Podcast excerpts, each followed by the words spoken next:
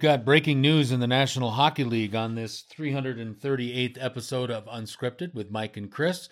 The playoff matchups are set, at least for the first round, obviously, in the National Hockey League. We've got a whole truck of things to talk about. We've got finally, we've gotten 68 teams down to two in the National Communists Against Athletes men's basketball tournament, and two teams that realistically we probably at the beginning of the year wouldn't have thought were going to be the two teams playing for a championship on Monday night in Minneapolis. But in our little corner of the world here on Unscripted with Mike and Chris, we need an update on what happened Saturday night in Ed, in uh, Calgary, excuse me. Um, Edmonton Oilers All Star, All World Superstar Connor McDavid got injured running himself into a into the uh, the goalie stand. Um, I can tell you that uh, preliminary indications are that he was taken to a local Calgary hospital for a X-ray last night. Those X-rays were negative, so there is no broken leg there. But as we welcome in the uh, the boss, the executive producer of Unscripted, Mr. Fr- Chris Fluke, he's got some more info on and some quotes and a whole bunch of things in regard to number 97 of the Edmonton Oilers. Thanks, Mike. Yeah, Connor was uh, really worried there. So Connor said that he has never in his career or his life had a lower body body injury before. Really? Yeah, which is wonderful. And you And as wouldn't want fast as he is, my God. Well, you'd want to. Well, yeah, that, I guess that makes sense then. But yeah, you'd want to start getting into lower body injuries. That uh, that would be lower body injuries. That would be bad. But anyway, he he says that when he was sitting there on the ice, you could see him mouth the words "It's broken," and he said that he thought his leg was in two pieces. Did he really? Yeah, he really thought it was that bad. But the X-rays were negative. He's gonna have an MRI today, probably. Uh, in Edmonton. Back in it, yeah. okay. Yeah, yeah, because they have facilities and Like they don't money have. and machines here today. yeah, Mike Jansen uh, with breaking news today to report that the Saddledome doesn't have uh, what I heard, machine. right? What I heard last night was that um, he had to go, as I mentioned, to a local Calgary hospital because they don't have X-ray equipment available at the what is it? The Scotiabank Saddledome. I just Mm-hmm. always call it the Floodplain Flames, but they do not have X-ray equipment uh, on site, so they had to put the young man in an ambulance and take him to a hospital. That's what I heard last night. What a surprise in Nensheville. They're probably probably running out of single ply toilet paper too. Thank, thanks, guys. Anyway.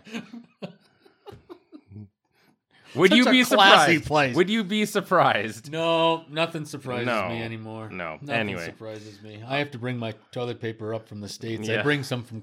I'll bring some back for Chris. Oh boy.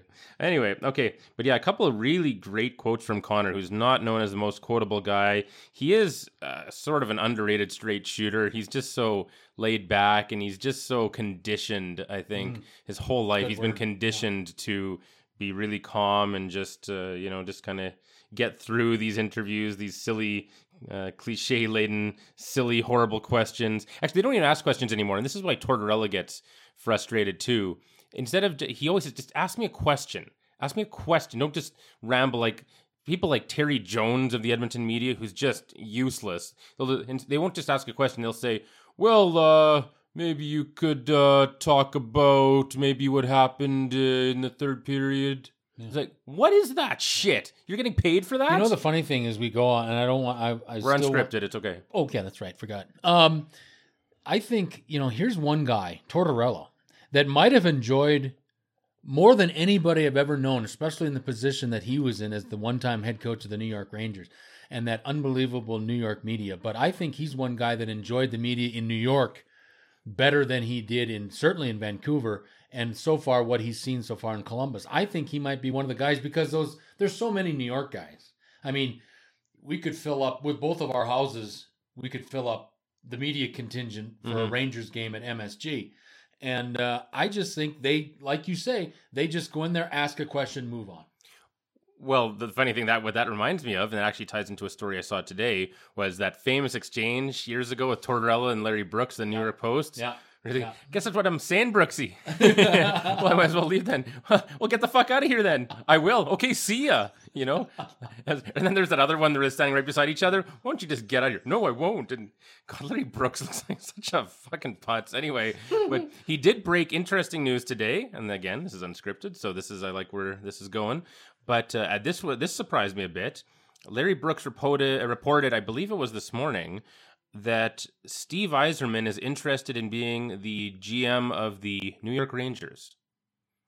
Really? Yeah, and I thought I thought this was like Detroit or bust. Whoa. You know, maybe go home to BC or want to be there. But uh, you know, and I'm sure Edmonton would love to have Yzerman, but I don't think they're getting That's him. not a big enough market now. no, I don't see them getting him. But the fact that he could go to the Rangers was very interesting. Well, you know me. what they always say, and it goes back to the famous song from the one and only uh, native of Hoboken, New Jersey, Mr. Frank Sinatra, is if you can make it in New York, you can make it anywhere. And uh, I think Yzerman, after what he's done, obviously in Tampa Bay, 62 wins this year for the Tampa Bay Lightning. Congratulations. We'll have more on them later.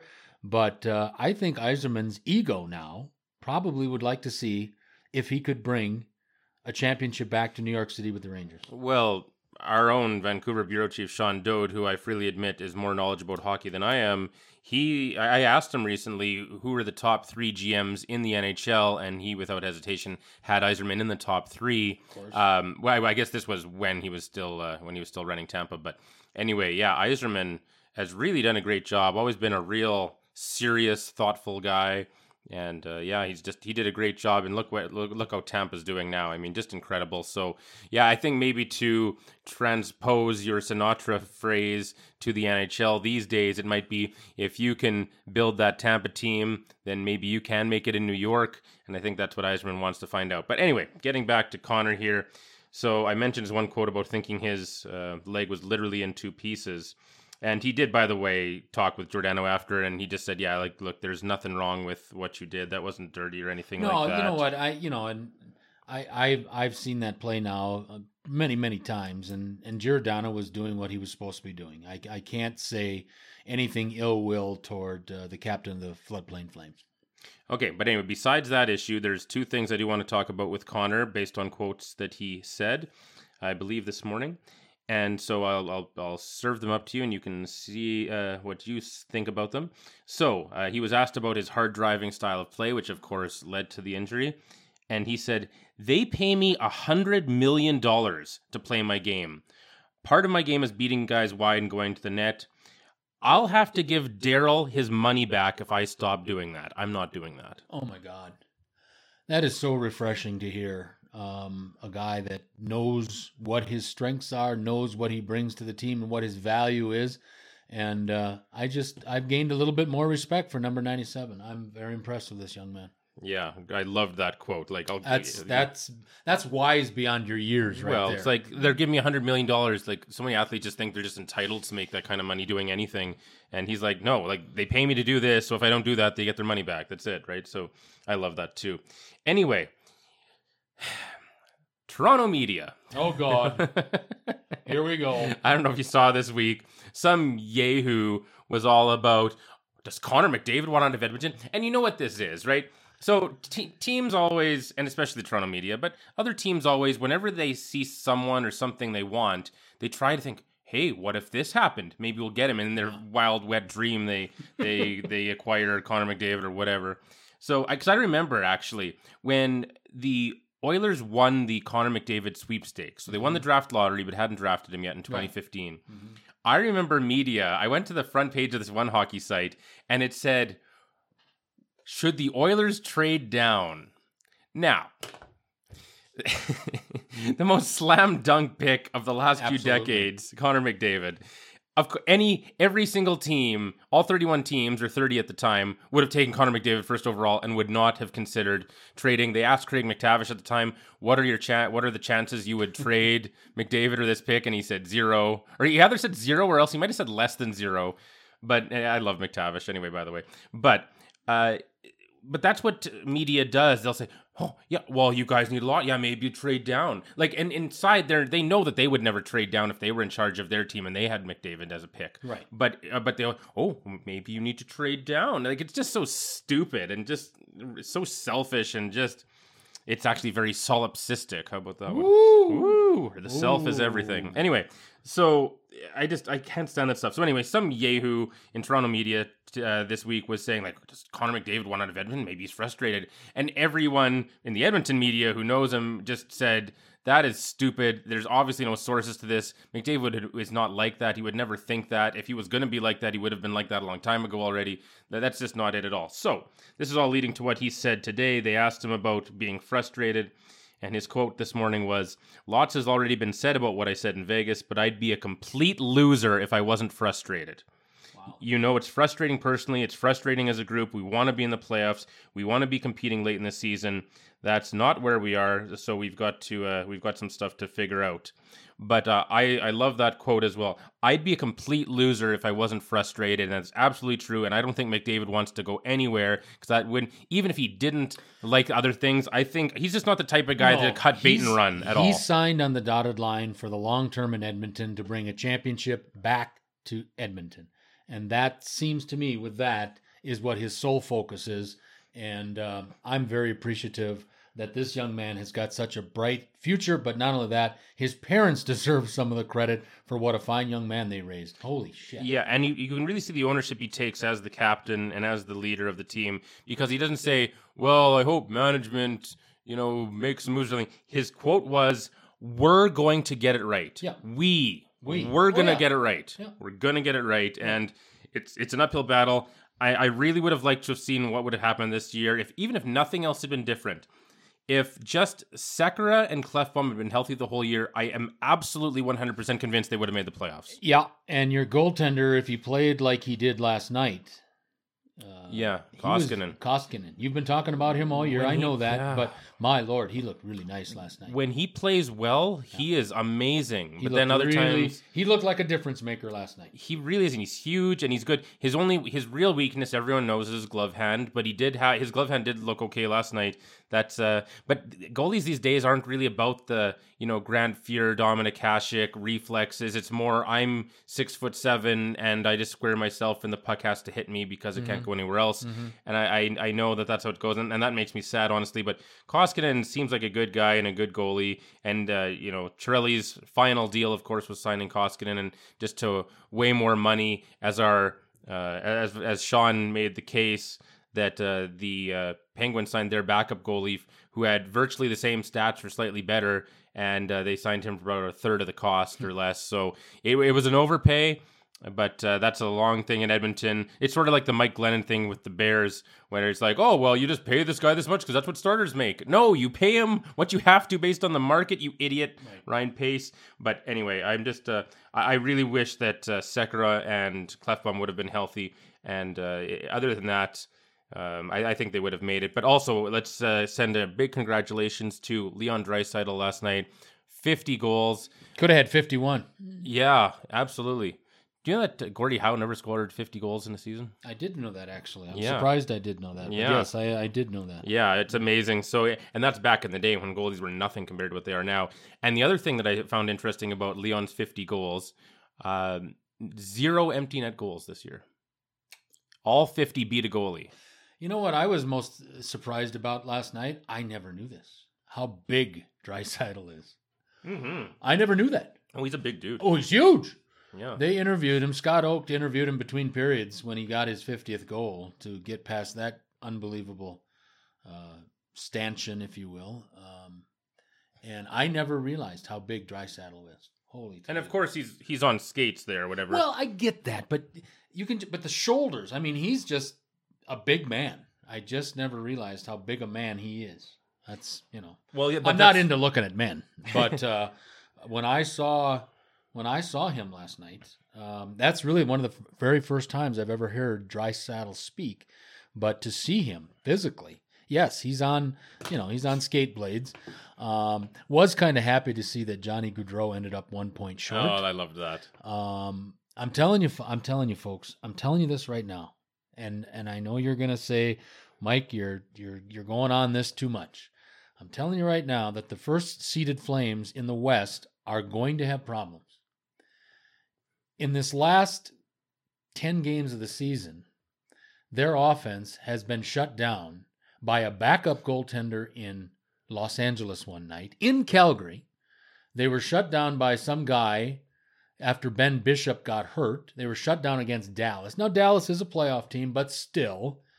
And uh, last night, they couldn't generate any offense against the Edmonton goaltender. So, for a team that uh, has aspirations on a long playoff run, um, somewhere they've got to find more offense from that first line. Because if that first line of Sean Monahan, Johnny Gaudreau, and the guy from Carolina, Heffernan, Hef, whatever the hell his name is, uh, if they don't produce, Calgary's offense is zip, and uh, it could be a short stay. I think they get past Colorado, but ultimately, if let's say they have to play a Vegas or a San Jose or a Winnipeg in the next round, um, I think the, the Flames might have trouble getting out of the second round. But I don't know. That's Yeah, just, I'm- that's I'm- just my opinion. Their goaltending is not good, is not championship worthy. Let's say they've got two adequate goaltenders.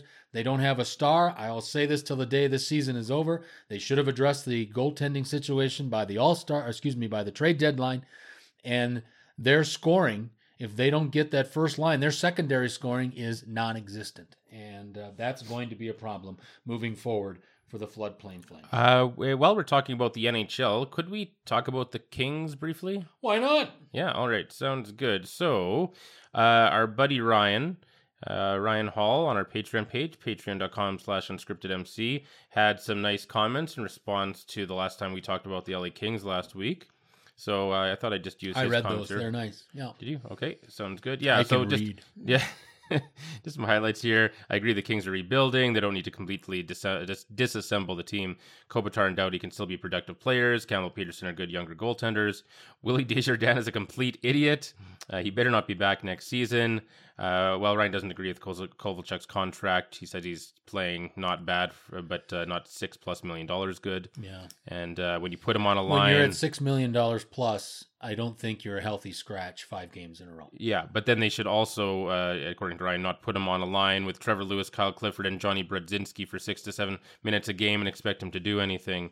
So, uh, yeah, I, I, it, it's hard to argue with that. But I, I think this backup goalie, as you call him, like Jack Campbell, I think he's the real deal. Like, Oh, a- I do too. First round pick, I, think. I, I do too. yeah, but they need to get rid of Quick, hundred percent. And uh, and Willie Desjardins, I always Willie Desjardins was Yeah. always an interim coach anyway. I, I mean, think so, yeah. I think if let's just say when they made the change and got rid of John Stevens, if they could have brought, you know, and at that at that time Quenneville was still under the employ of the Chicago Blackhawks, but I if they were going to bring in a permanent, you they would have done it right then and there. I think Willie Desjardins was just there for the season to play out the schedule, but. Uh, Interesting works. Thank you, Ryan, for your comments. But I think we should probably we've got some breaking news in the National Hockey League, and you know the day after is always you know like the morning after pill. You know, um, we um, I'm just sitting here scribbling here, and I'm sitting here this year in the National Hockey League. We've had coaches get fired,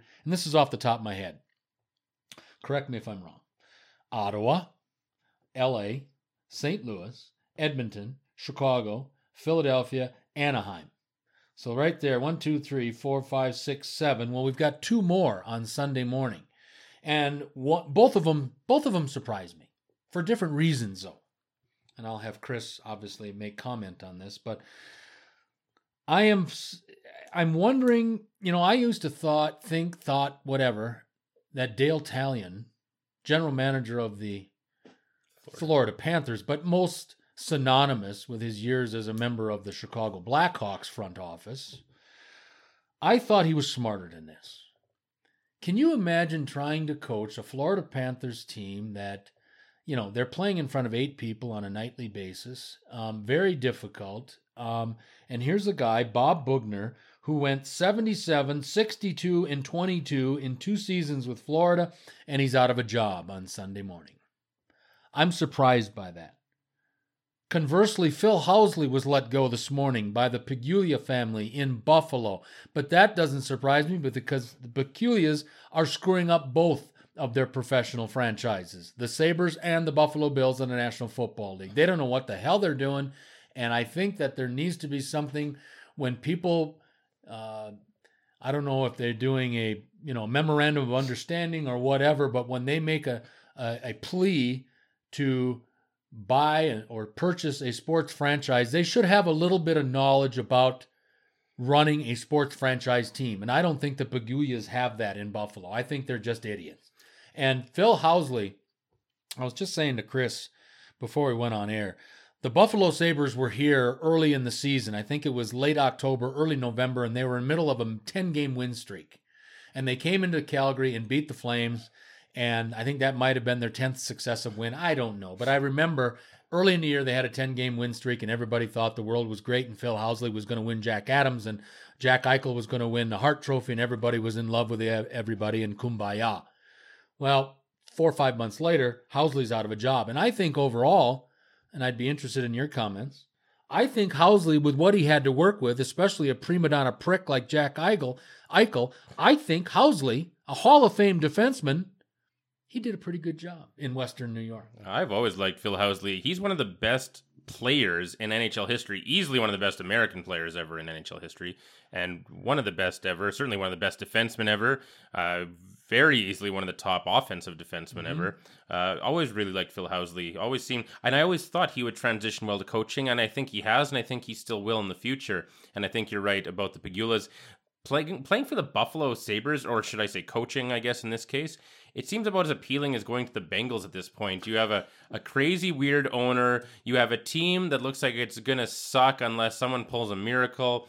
And except it's actually worse. This would be like if you were going to coach the Bengals now that Marvin Lewis has been let go and you still have Mike Brown running things, but let's say you still had Vontaze Burfict and Pac-Man Jones, and they were co-captains because because that's that's what you have with Jack Eichel. Like yeah. Jack Eichel, this is not going to help his early reputation as a coach killer by any means, and a locker room cancer. Jack Eichel should be reading these comments that were posted by Connor McDavid and talk about leadership and manning up. That's something Jack Eichel could learn in in spades from Connor McDavid. Connor McDavid is the ultimate total professional. Jack Eichel's still a young bitch. Yeah, absolutely. And you can really see the difference between the first and second overall picks in that draft. There was no doubt that Connor was better on the ice, no matter what Jack Eichel said. But off the ice, it's not even close. I mean, it's just uh, Connor towered over him back then and now as well. You know, it's funny. I think to kind of echo some of your comments on Phil Housley, you know, Phil Housley's next coaching job in the National Hockey League, he's going to be a Jack Adams winner. I I absolutely could see that. Yes, that would make and it would. He's going to so go poetic. to a real NHL franchise, and he's going to be able to lead it the way he sees it needs to be led, and ultimately, he's going to win a Jack Adams in his next NHL stop. I love that prediction. I I, I would uh, I would second that. I love. I think that's great. He's just he's got that same sort of serious evenness to his personality, like a Steve Yzerman, Like he's got that, or a Joe Sakic. Like he, they've just got that good disposition, but they're also thoughtful. It's almost like how a lot of goalies in hockey or uh, catchers in baseball become analysts because they've got that serious part and they're always sitting back there looking mm. at the game. Mm-hmm. And he and these guys have that even though they're not goalies. And I, I think Phil Housley, I think this is a real lost opportunity. But I mean, to my bigger point, who is going to want to go and coach the Buffalo Sabres now. Exactly. When, when, you have a crazy owner and a coach killer as the big leader with the franchise player, like it's just a night. It look, it's like some sort of high school movie or something. It's it's like Varsity Blues on Ice or something, and it's just like it's just all this drama, and you don't. I, it would be so unappealing, and it's and it's already Western New York. I mean, Jeepers. I don't know. I've never even been there. Like, have you? I'm sure you've been to Buffalo. No, before. you haven't. No, you've never no. been to Buffalo in your life. Well, when I was in the radio business, um, yes, that was in the midst of the four years of successive Super Bowls for the Buffalo Bills, but I always saw the Bills at the Super Bowl. Okay. I didn't want to go to Buffalo. It's cold in October in Buffalo. That's not that far from Wisconsin overall. Other side of Lake Erie. Yeah. But it's just I, I had no I no, There's no reason to there go. There was no reason to go. I you knew that you'd see Buffalo in the postseason and and uh, I just uh, never made it to Buffalo. I've been to New York City, but I've never made it to Buffalo. And uh, I think I'm probably better off that I haven't been there. Um, we've got a ton of things to talk about, and uh, we've got a.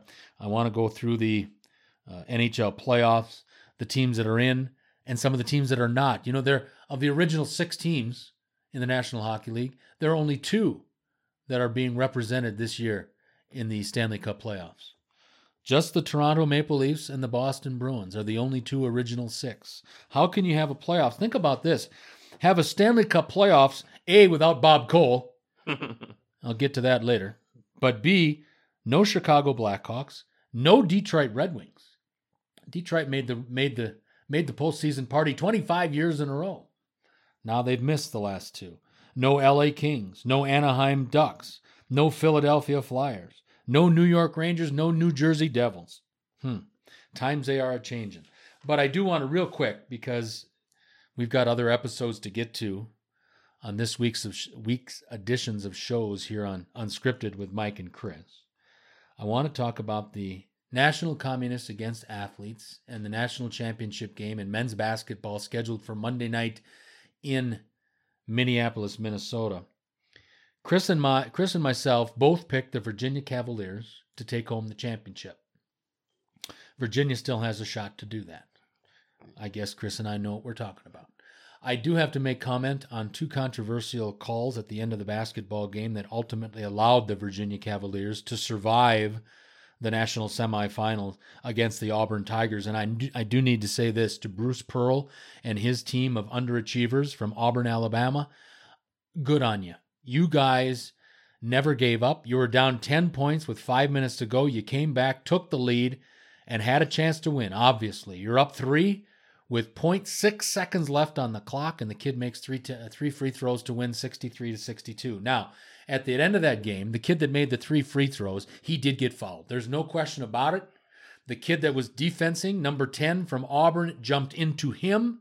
His feet, and I thought Gene Steratore, who's now become a TV star just like Tony Rome, Tony Romo, excuse me, um, Gene Steratore described it perfectly. The kid left when he when he started his jump, he left one left from one spot, and when he landed, he ended up in another spot. And he moved closer to the kid that was shooting the ball. His name was Guy. I don't know his first name. Doesn't matter. Congratulations to him.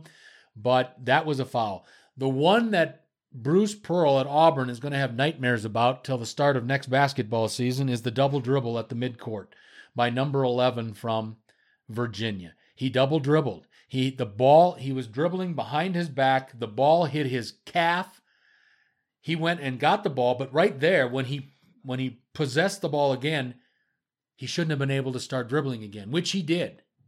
That should have been a double dribble call right there, and we would have never even had the uh, theatrics at the end. So some good refereeing on that final shot, poor refereeing with the double dribble call with the kid number 11 from from uh, Virginia. But a Wisconsin native, Tony Bennett, is 40 minutes away from winning a national championship for the Virginia Cavaliers. So who do you think I'm rooting for on Monday? sure as hell not Texas Tech. But uh, congratulations to both of them. Virginia has been installed as a slight one point favorite for tomorrow night's game in Minneapolis. Sure, yeah, Texas Tech has looked great. I saw on uh, Twitter. I had I had liked it in case we uh, didn't get to it until Freeform Friday, but they showed a picture of somebody. It looked like a Westgate ticket because I think it said Superbook and had WG on it. So it must have been from the Westgate in Vegas. But somebody put fifteen hundred dollars on last uh, November. Fifteen hundred dollars on Texas Tech to win plus twenty thousand. so they're fifteen hundred dollars will turn into 300 grand plus their money back if they win that game. How, I think they'll be watching the game with, with a lot of interest. Yeah. So anyway, whoever's got that ticket, good for you. Plus twenty thousand. That's a heck of a futures bet to cash. So wow. Uh, I I I'll, I don't even know who that is, and I'll be happy for that guy. Absolutely. I, oh man, what I'll a, be jealous of the bastard what too. A, what a great bet. But yeah, as a as another preview for Freeform Friday on Fanatics View at Fanatics View, Auburn's Bryce Brown says, "quote The NCAA needs some new refs after Auburn's loss," and this was as they were walking to the locker room. Yeah. And yeah, it's really I, I don't know. I don't know if there is a way to get more objective on a lot of this. I do like Gene Steratore's comments, and he was my favorite NFL ref for many years. I don't know if most people have a favorite NFL ref, but I do, or I did, and it was Red Gene. Steratore. Oh yeah, I don't, I don't know. No, that was before your time. Sure, yeah, but Red Cashion used to. He was the guy that would always want to signal a first down. He'd go, he'd clap his hands, go first down. That was really cool.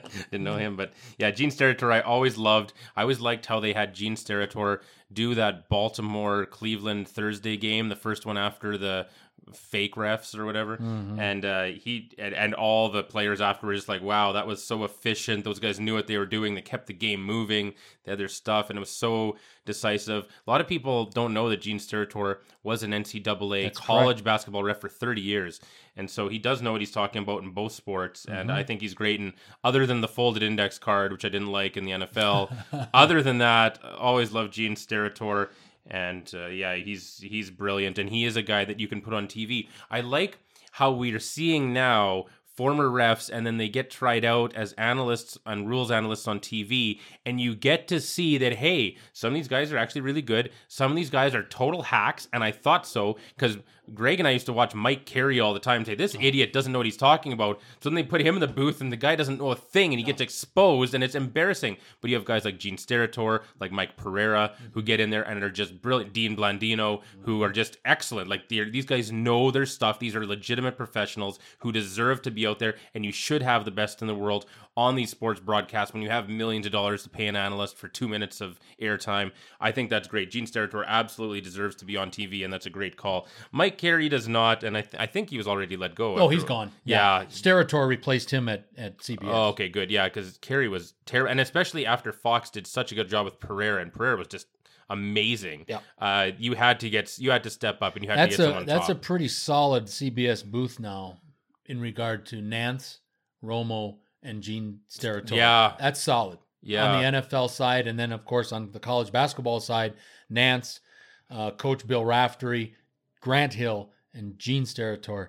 Uh, very well done. when very you well done. and then when you compare that to uh, the nursery school over at uh, ESPN, whatever the hell that is, the little guy in his play, oh, a guy named Booger in his playpen obstructing views. Like holy shit, it was ESPN. so bad. Jason Witten had to go back to football practice. Holy shit, ESPN, you guys, and it was so And you know what? It was bad. I'm sorry, but No, I- okay. it was bad from the beginning in regard to Sean McDonough did not do a bad job. no, he didn't. No, I mean, it was very difficult following Tirico and Gruden. yes. And I don't think it was fair what they did to Sean McDonough. Now, I'm biased towards Sean McDonough because his father, the legendary Will McDonough from the Boston Globe, who, who was the, one of the original insiders of the NFL, Mm. and Will uh, Will McDonough was on my program down the states every week. We always had a segment every Monday, Oh. And uh, I have great respect for him. That's how I first met Sean McDonough, answering the phone at the McDonough family when my producer would call and see if his dad was ready, and and uh, I think ESPN totally screwed that up, and I think if I was if if I'm Sean McDonough, and I know getting to call big time games, it's it's a very small fraternity, but I think Sean McDonough, considering he's done a World Series for CBS, he's done all the big he's done all the big sports. I wish Sean McDonough would have had it's not the balls, but I just wish he would have told ESPN to go get fucked. I really do. I wish I just wish he was treated so poorly um, at, at ESPN on the on his demotion and bringing in Joe Tessitore and the tight end and Booger just did not work. It just did not work. And Sean McDonough was a classy enough individual to just kind of move on to his assignments, doing college football for ESPN. But that just shows the class guy that he is. It didn't just not work. It was car crash bad, and it was a weekly It's cavalcade. Sunday. I didn't go to church this of- morning. I'm trying to be of nice. incompetence. It was it was just terrible. And this is with you know Joe Tessitore being whatever, uh, and this is with Jason Witten seeming like a really nice guy, if nothing else. Yeah, nice guy, but he couldn't do a broadcast. No, but but he shouldn't have been thrust into the limelight Well, in the main course. main event, his well, first job. And you know what? He can blame his for his former quarterback for that. sure. because now Romo has set the bar so fucking high that anybody that comes off of the sidelines into the broadcast booth is going to be compared to Tony Romo now. Yeah. And you can't do that. Yeah, it's ridiculous. Anyway, but no, I, I like what you're talking about with the uh, uh, with the whether it's the chemistry, the knowledge, the or even the sound of the voice, which is a big thing for me. Which because Mike Tirico isn't just the best; he his voice is so good, and just and the way he's got that, he puts enthusiasm. Not like Jim Ross calling wrestling but he puts enthusiasm into it, but it's almost understood like, and he's in for the touchdown. Like it's it's, but it's it's not contrived. It's, It's not, not, forced. the, it's it's understated. It's understated, but it's also not. It's not fake in any way. Like he's legitimately enthusiastic, but like, it's it's great. Like Mike Tirico is great. They should not have let him go for any reason. Like Mike Tirico should still be, no matter what happened. Like Jon Gruden still would have left for his Yeah. hundred million dollar ten year deal. Right. But and that's fair. And and I mean, I used to watch sometimes Monday Night Football just for Tirico and Gruden. I didn't care what else was going on. I Yeah, just yeah. I loved everything about that team. And I know Jon Gruden's a pretty unique dude and tough to replace, but you should have kept Tirico. You should never have gotten anyone named Booger, or you you you call him Anthony. You refuse to play Yeah. along with this horse shit. Yeah, leave the booger stuff in the locker room. I would never have called him that. That's just unbelievable. And uh, well, it's not even from the locker room. That's from his mom. I but when he's like two, like it's just it, well, yeah. I'm sure consider the source. that's a festival. Mrs. of, McFarland isn't uh, on the rocket scientist list trying to get into Harvard. It's a festival of uh, therapy, probably waiting for uh, Anthony back uh, back home. But yeah, anyway, it's just unex- inexcusable. And so, yeah, they should still have Tirico with a uh, someone else, Someone else. some big personality. You know, who's the next John Madden, Jon Gruden? I don't know, but you need to find that because that's your job. You don't need some guy in a gimmicked thing going back and forth, obstructing people's views who've paid tons of money. You don't need three man booths. I hate three man booths. They're stupid. Just two guys. You should have kept Tirico, get someone else who's a big personality and knows what they're talking about, and that's it. But this does tie in when I, I just love the sound of Mike Tirico's voice. Here's what our buddy, once again, Ryan Hall, had to say. And is it? Uh, if I think we have time to, We're fine. Yeah, yeah. So let's go on to this because I know this is coming up at some point here anyway.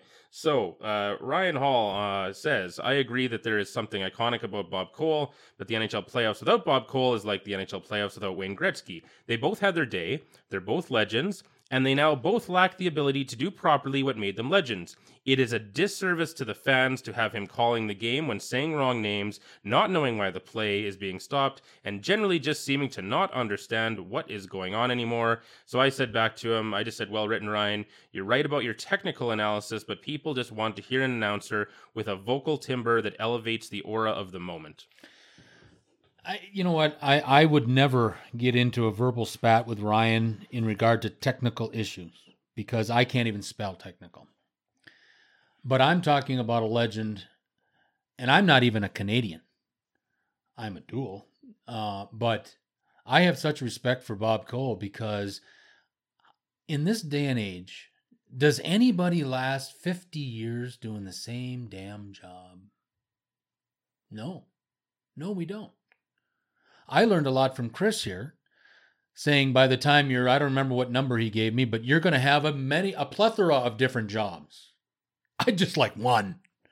But to do something for 50 years, put the technical stuff aside.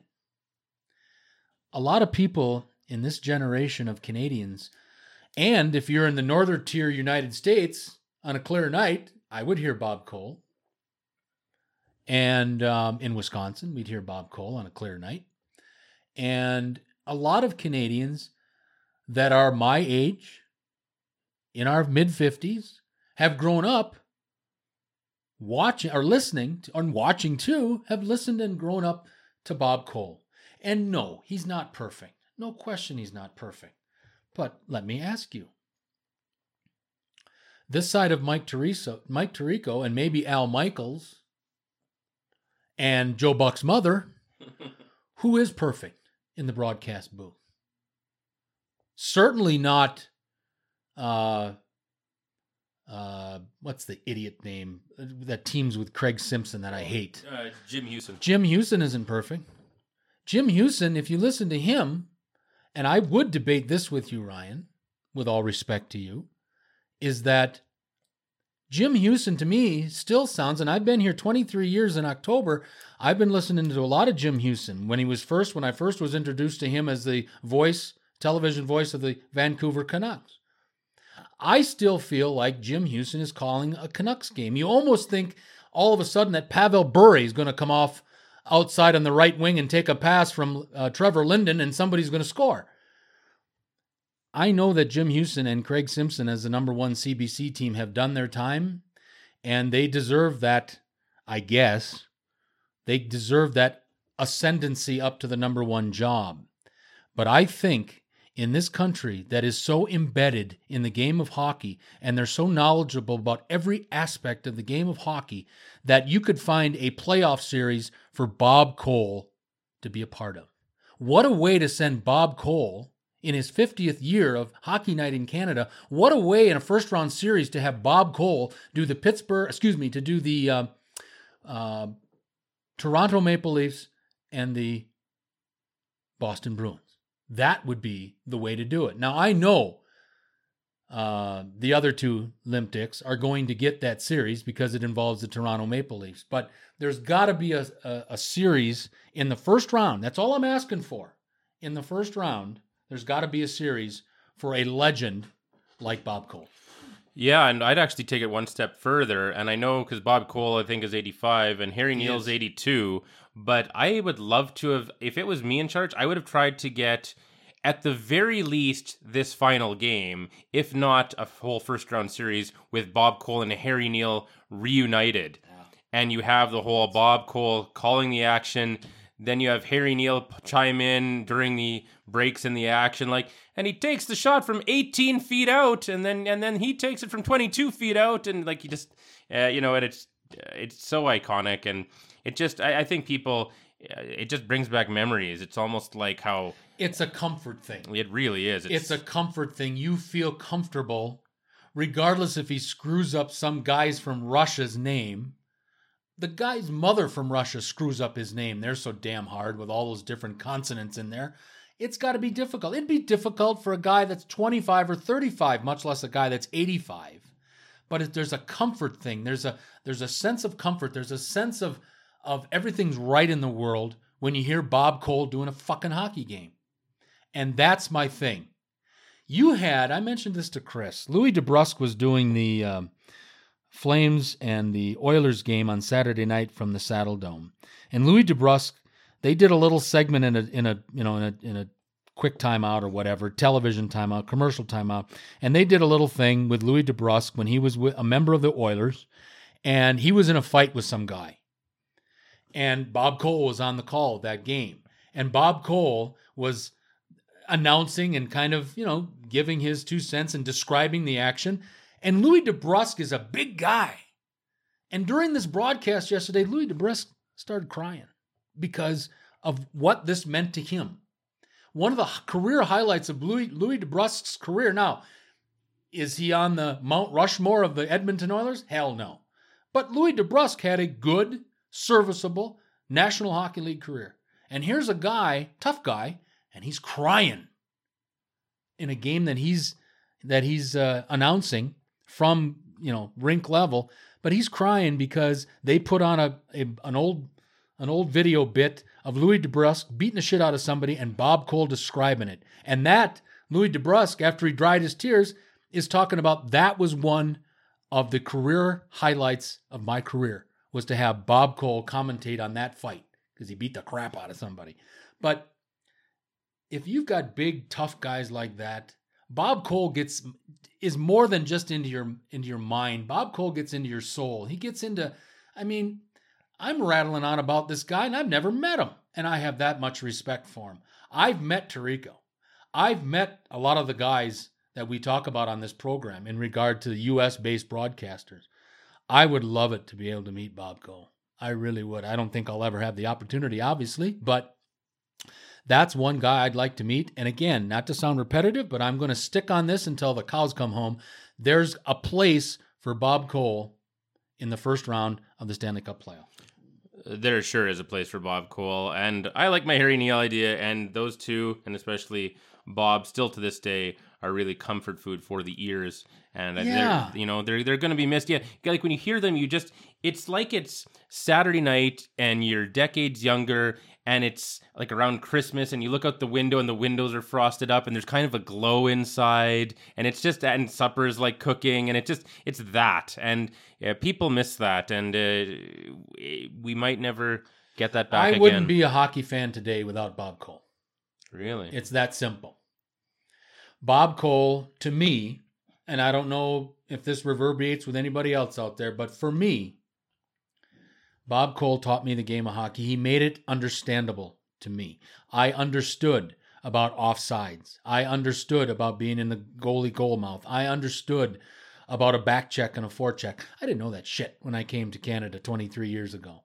But listening to Bob Cole and Harry Neale, I picked it up because Bob Cole didn't drive his broadcast to educate everybody, but yet he did in a very subtle way. He made it, he didn't make it, you know, elementary, but he made it where everybody was on the same level and everybody understood. And he didn't disrespect the guys like Ryan and Chris and the guys that know the game. He didn't take it down to the idiot level, but he made it understandable for everybody that wasn't on the same level as a Ryan or a Chris or the guys that are a part of Unscripted. And that's the beauty of it. And that's what I don't think a lot of people understand. Again, throw the technical shit out the window. I screw up names all the time. I screw up Chris's name. Um, and I can tell you, Fluke is a lot easier to say than Vasilevsky. I can tell you that right now. We got to run, folks. We've gone long, but who cares? We're unscripted. We've got uh, a number of episodes yet to do. I still want to get to the the uh, playoffs in the National Hockey League. The teams have been set. Um, it's going to be a fun first round. Um, the best one I'm looking forward to is San Jose Vegas, and I'm going to be in Vegas next week. God damn it, bring it on! Um, looking forward to that. We've still got some things to talk about uh, in regard to dumb owners in the National Football uh, in Major League Baseball. Excuse me. Got a few stories about the uh, Major League Baseball revolving around opening day tomorrow at Fenway Park. I'll just that's a little teaser for you for episode 339. But as for episode number 338 of Unscripted with Mike and Chris, we've got to run. Thank you very much for joining us. Hope that you continue to do so. Having said all that, for the executive producer of Unscripted, Mr. Chris Fluke, I'm Mike Jansen. Until next time.